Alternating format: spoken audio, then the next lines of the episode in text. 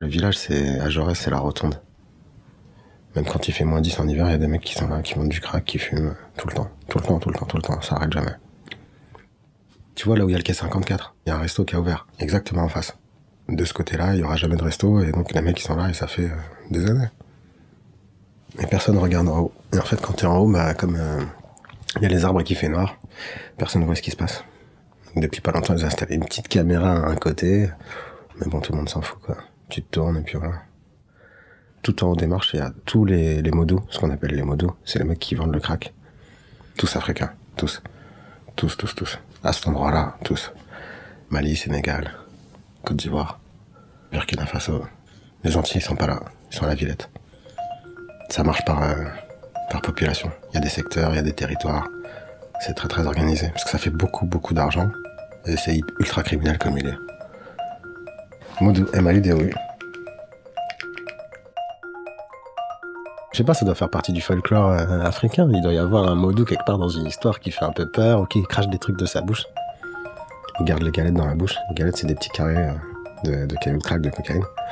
Il les garde dans la bouche et quand t'en veux, bah, en fait, euh, en bas des marches, il y a les rabatteurs.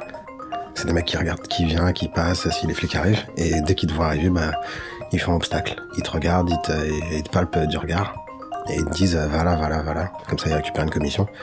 Et en général, ce qu'il faut faire, c'est monter à toute vitesse, voir le mec que tu connais. Comme ça, il n'y a pas d'histoire. Et puis après, repartir tout de suite. Parce que tu vas te faire gratter, tu vas te faire braquer, tu vas te faire raqueter. Voilà, tu pourras pas fumer tranquille. Et ça, c'est le village. Parce que c'est là où il y a toutes les rumeurs. C'est là où tout le monde vient colporter sa petite anecdote, raconter qui s'est fait péter, qui est sorti du placard, qui a du bon matos, qui est mort, qui est vivant, qui traîne où, ce qui se passe ailleurs, etc. Ça, c'est le village.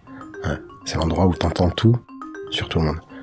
Et c'est là où les mecs les plus défoncés traînent toute la journée, toute la nuit, parce que il euh, y a un, ouais, y a une addiction tellement forte au produit qu'il y a des gens qui je pas quoi.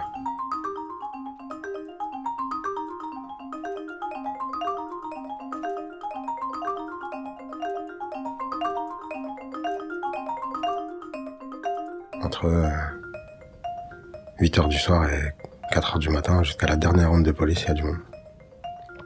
Les flics viennent pas.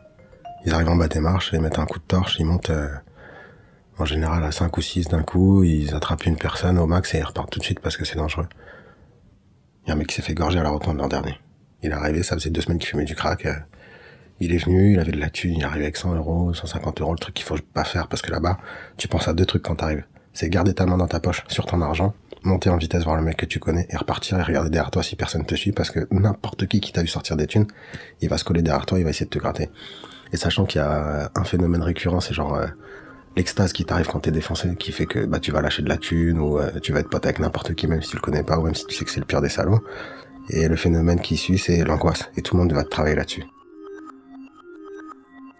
Tout le monde va attendre que tu sois en train de descendre pour venir te chercher et te retourner la tête et te manipuler. Et ils connaissent tout ça c'est le truc le plus dur à gérer. En fait, tous les mecs qui fument depuis des années, ils arrivent un peu à gérer leur stress. Et quand tu connais pas, tu, tu vas avoir tous les coups. Et ça peut durer longtemps. Je me suis déjà fait dépouiller, je me suis déjà fait euh, braquer. Euh, j'ai déjà fait jeter des bouteilles dessus, arracher. Ouais, plein de fois. Même pour 2 euros, euh, tu peux te retrouver en train de te battre. Je l'ai vu, je l'ai fait. C'est choquant, mais il n'y a pas d'attente à avoir sur quelques critères que ce soit. Que ce soit sur un repère ethnique, euh, sur un repère d'âge, euh, de, de valeur ou de religion, il n'y en a pas. Ça n'existe pas. C'est impossible. Il faut rester seul et continuer tout seul. À suivre sur arteradio.com. Ça détruit tout. Ça détruit et tes sensations, et, tes, et ton âme, et ta sociabilité, et quitter. Ça détruit tout.